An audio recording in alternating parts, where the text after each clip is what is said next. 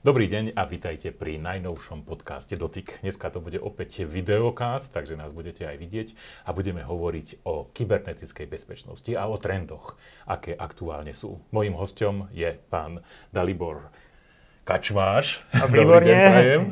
E, mám trocha problém s tým, ako vyslovovať rozmekčením, jednoducho to až tak veľmi neviem. A vy máte napísané National Technology Officer ano. zo spoločnosti Microsoft. Čo robí takýto officer?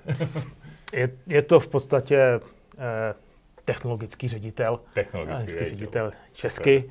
A eh, mám na starosti řadu oblastí od moderních technologií, které Microsoft vyvíjí a uvádí na trh, přes eh, soulad s regulací, takže tady se dostáváme mm, trošku, trošku do oblasti e, práva a, a naplnění požadavků, která, mimo, které jsou mimochodem v Evropě dneska čím dál tím striktnější a, a vyžaduje si to svoji velkou pozornost. A v neposlední řadě, a to je asi téma, na které teda dneska tady spolu budeme hovořit, je kybernetická bezpečnost. Tak.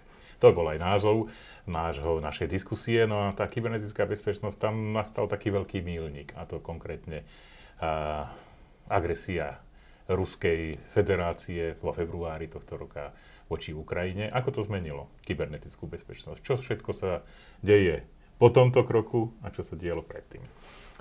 Já bych řekl, že ta změna nastala už o něco dříve. Mm-hmm. Nejenom e, tím samotným konfliktem, který jsme zaznamenali jako čtenáři, obyvatelé mm. médií, e, ale ona začala už dříve, začala, začala se zvyšovat množství útoků a kybernetického zločinu během covidu.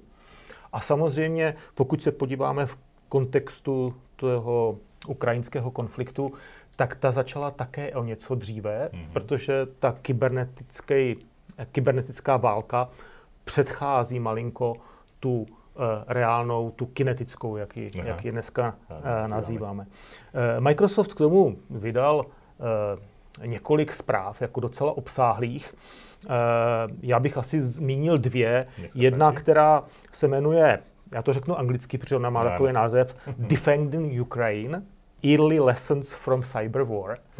To znamená, chráníme Ukrajinu, ano. Eh, takové ty první lekce z kybernetické války, tu jsme vydali v červnu a minulý týden čerstvě teda vyšla, vyšel nový report, který navazuje na tento a ten se jmenuje Microsoft Digital Defense Report 2022, který je opravdu rozsáhlý a o kterém možná některých e, datech z nich budeme no, tady povídat. Já jsem to pozeral, to bylo nějakých 113 strán pdf takže tu tam pekné grafy.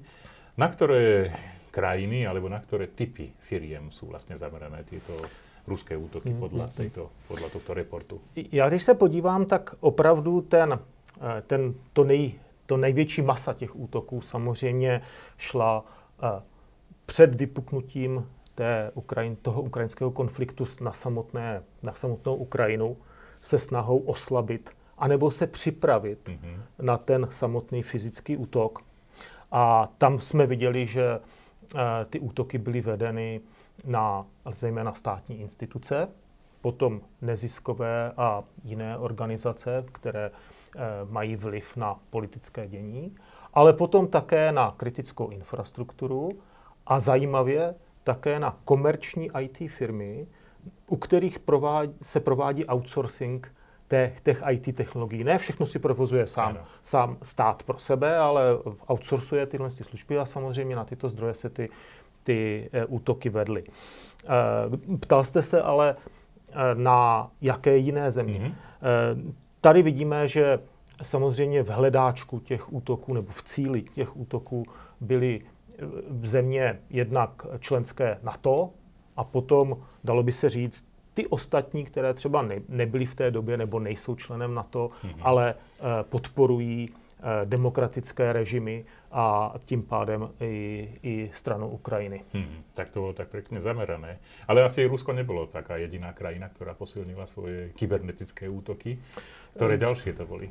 E, ne, ne, ne, bohužel těch, hmm. těch útoků se dneska děje více. A samozřejmě ty, ty útočící strany jsou, asi nás ne, nějak nepřekvapí, e, patří mezi ně typicky Irán, který v posledních dnech nebo týdnech, měsících začal útočit zejména Irán, Irán zejména na země v jeho blízkosti, tedy Izrael, kam, byly, kam jsou nebo vedeny ransomwareové útoky s cílem tedy zejména teda zcizit nějaká důležitá data která, která uh, iránská vláda vlastní. Uh, stejně tak, nebo oslabit některé části třeba obrany uh, nebo přístavů a podobně. Takže tohle je jedna oblast. Další typickou zemí, která už leta vede kybernetickou válku se svým okolím, je Severní Korea.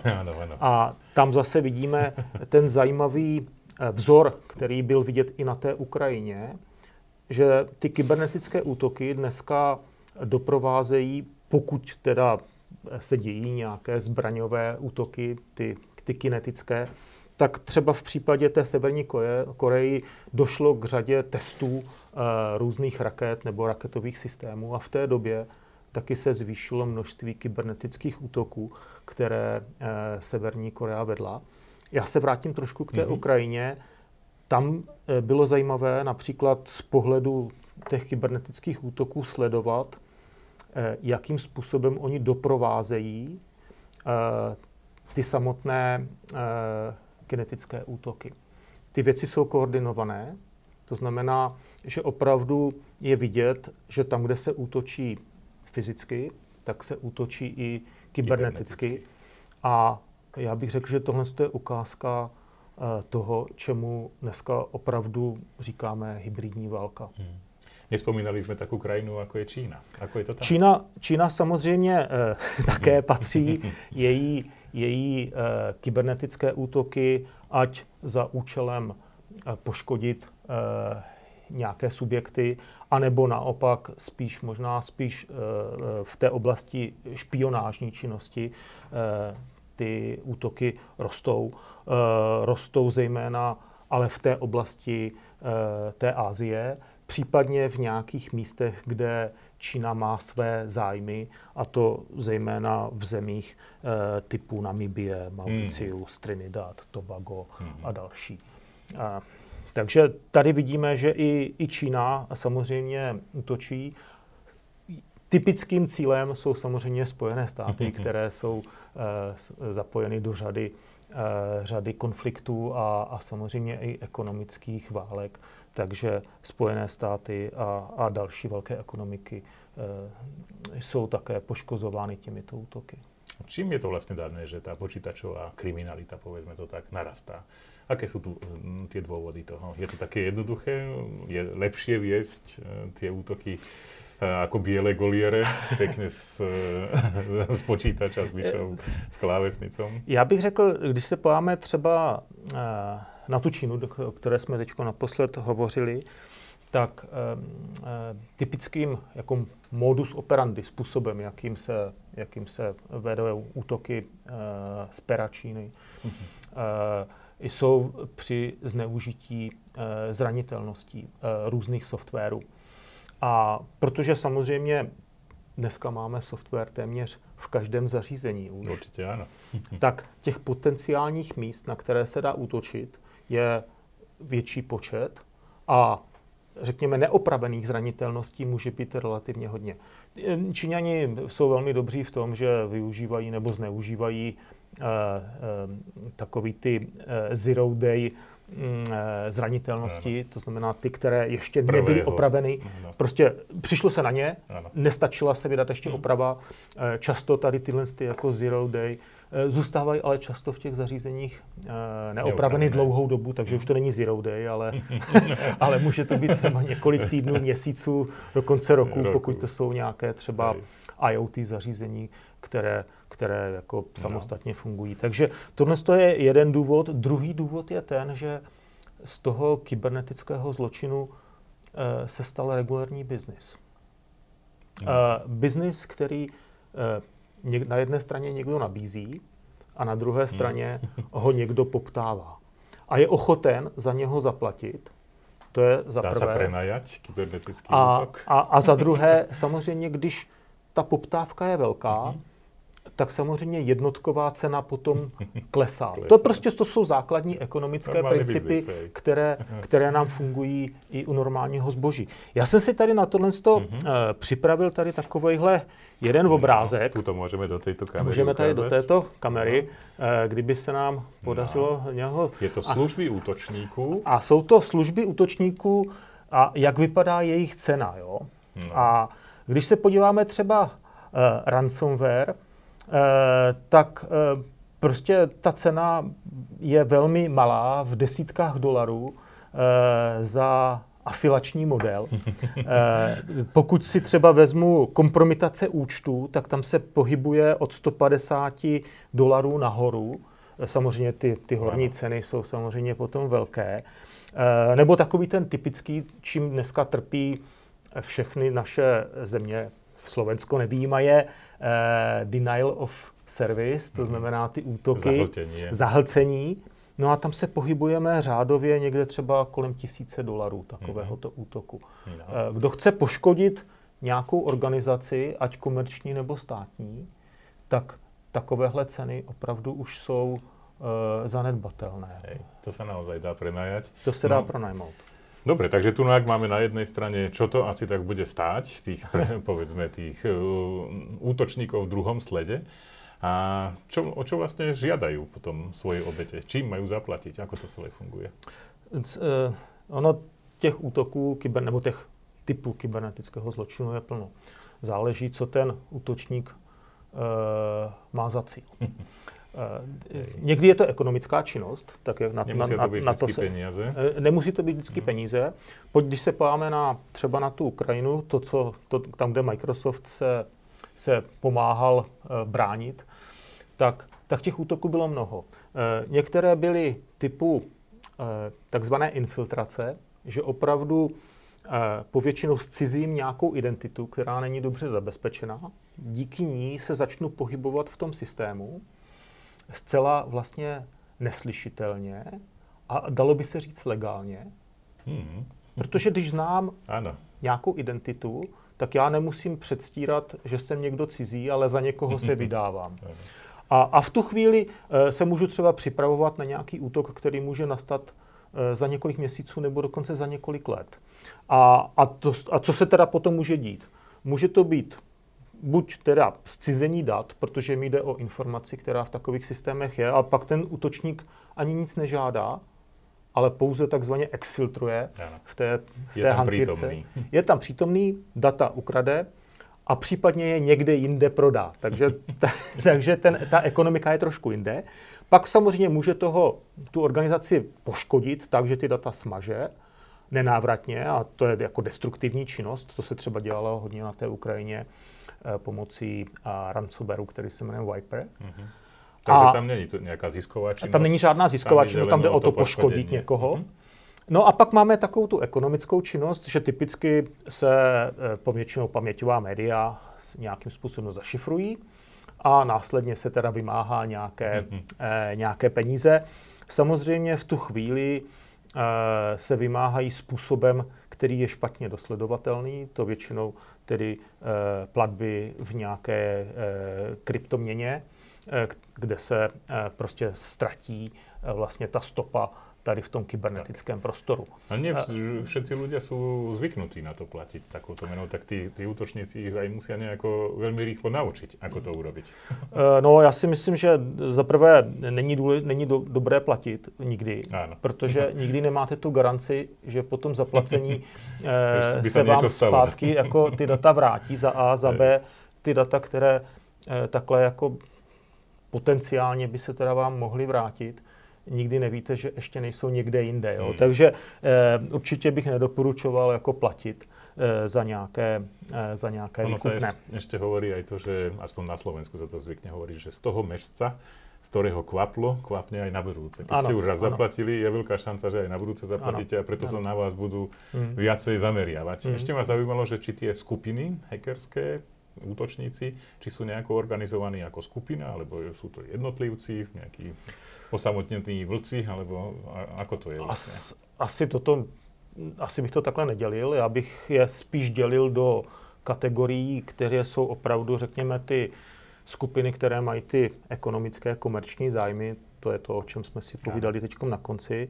Eh, samozřejmě mezi tyhle ty typy útoků třeba taky eh, slou, eh, patří zcizení identity třeba elektronickému bankovnictví nebo, nebo obecně přístupu do banky a potom krádež z účtu té banky. Nemusí to být pouze spojeno s nějakým zařízením. A, takže tohle je jedna skupina. A pak jsou to ty, které jsou povětšinou mířeny na různé státní instituce, tu kritickou infrastrukturu a tam povětšinou zatím jsou eh, eh, národními státy sponzorované útoční, hmm.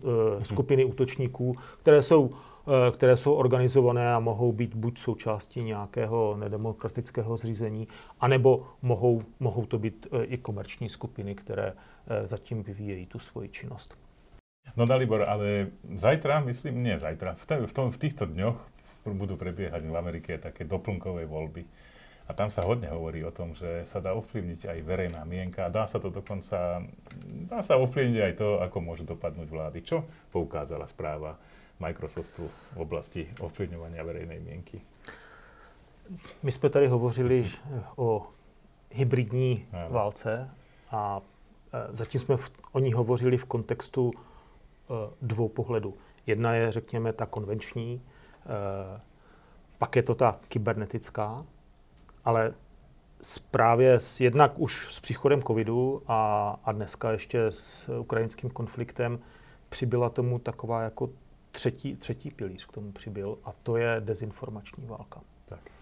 A e, viděli jsme, jakým způsobem, řekněme, hodně profesionálně, tedy zmíněné státy, o kterých jsme také mm-hmm. hovořili, Eh, přistupují k té, k té manipulaci a, a dezinformacím, protože ty doprovázejí vlastně tady všechny tyhle ty konflikty anebo situace, které, které jako v současně se celosvětově dějí, anebo třeba i, i regionálně nebo lokálně.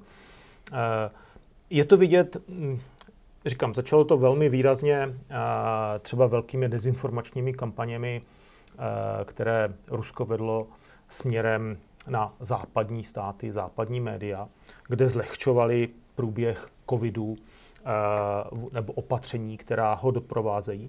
Na druhé straně směrem do své vlastní, ke svým vlastním občanům, eh, naopak ta opatření podporovali. Takže tady bylo vidět, jakým způsobem jinak ty informace cílí na odpovídající skupiny.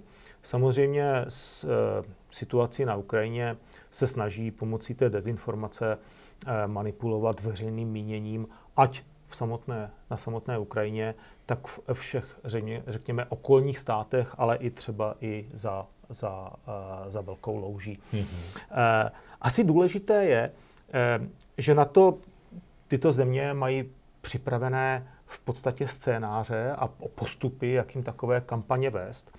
A protože se vedou v tom vlastně kybernetickém prostoru, tak i, i Microsoft na to e, vytvořil speciální divizi, která se zabývá jednak identifikováním a potom šířením e, těch dezinformačních kampaní, tak aby bylo možné vůči ním efektivně bojovat.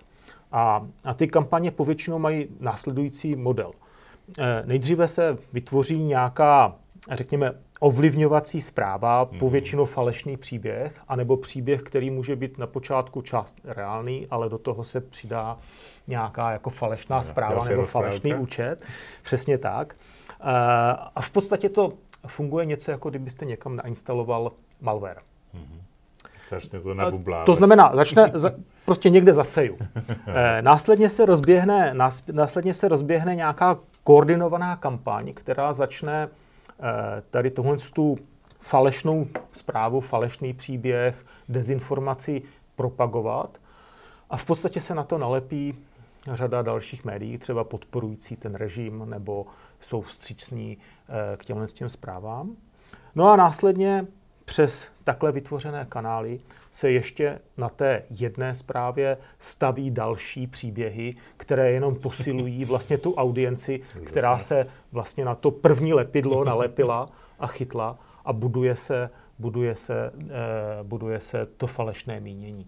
Takže je k tomu velmi profesionální přístup a eh, možná pro posluchače opravdu je někdy neúplně triviální rozeznat, kde začíná nebo kde končí pravda a kde, za, kde mm-hmm. začíná ta dezinformace. No je to tak. A, a proto bych řekl, že i použití IT technologií v tomhle z té oblasti začne mít své místo, protože díky, řekněme, umělé inteligenci se dají identifikovat tady nějaké vzory a říct, tyto části článků nebo obsahu, které mají evidentně dezinformační charakter, se nám začínají někde propisovat.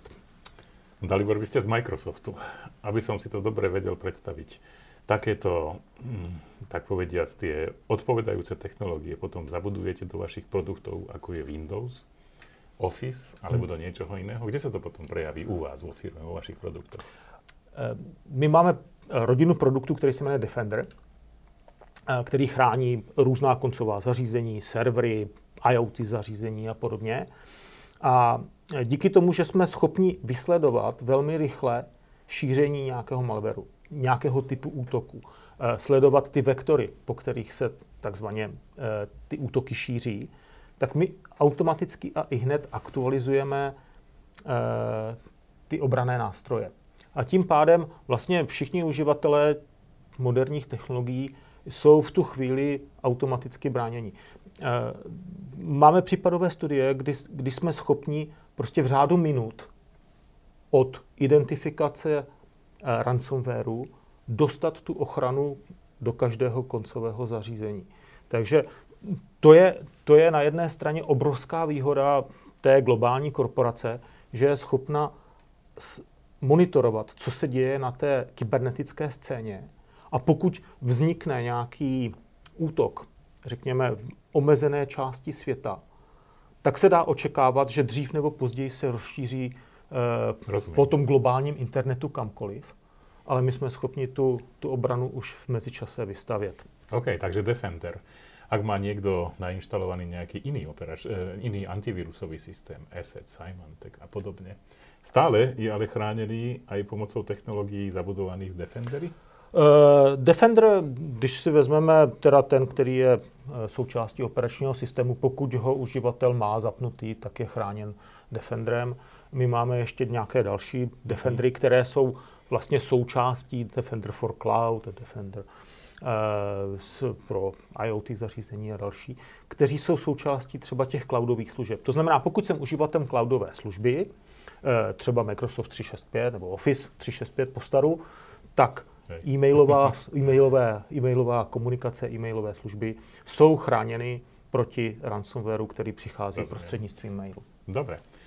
Ešte teda, keby sme dali takú praktickú radu, čo majú teda ľudia urobiť, keď e, pocítia na sebe ten kybernetický útok? Už sme tu hovorili o tom teda, že to posledné je, je zaplatiť, hmm. alebo teda pristúpiť na podmienky toho útočníka, pretože to asi nebude vedieť, nebude viesť k cieľu a zároveň hmm. nebudeme mať istotu, že tie dáta niekam neunikli.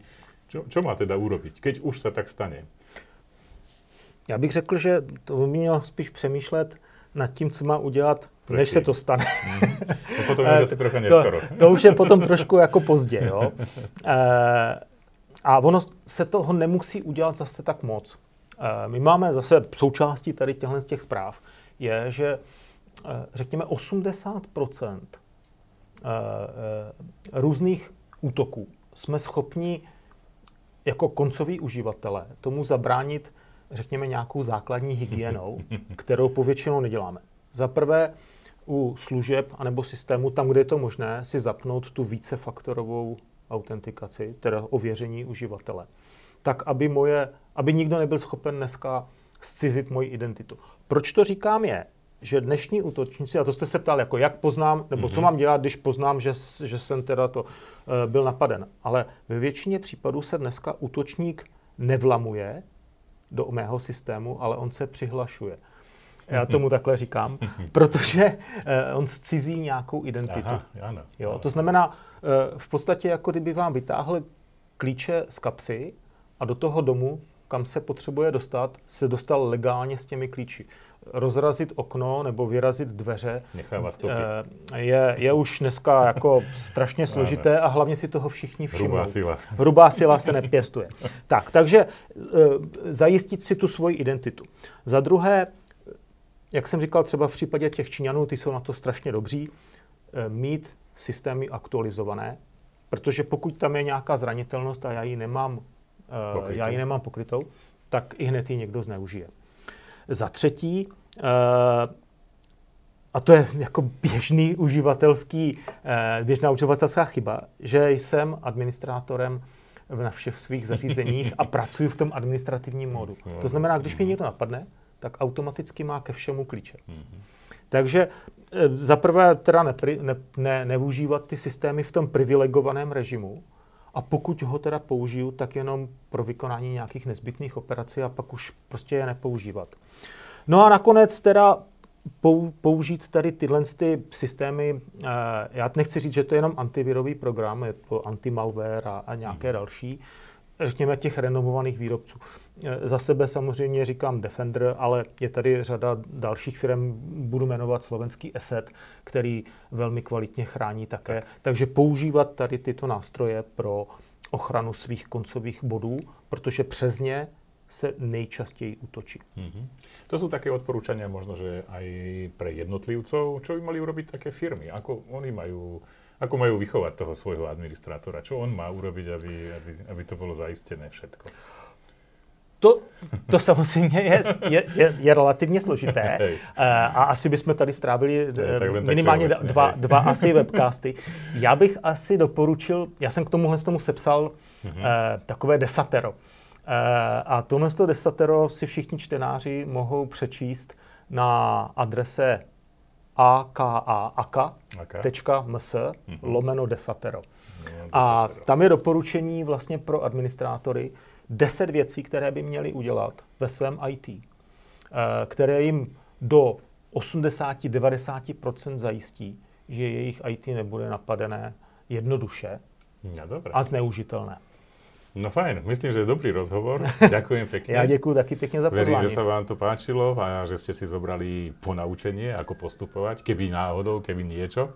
A zároveň aj, aké sú možnosti, čo sa týka administrátorov, spomínané desatoro. Ja osobne si myslím, že sa ešte stretneme. So zástupcom spoločnosti Microsoft vyzerá, že tá téma je naozaj veľmi široká. Zatiaľ vám pekne ďakujem. Dalibor, ďakujem Ďakujem pekne, pekne za pozvání. Za návštevu. Majte sa pekne. Pozdravujem vás. Ahojte. Dovidenia. Naschledanou. Thank you.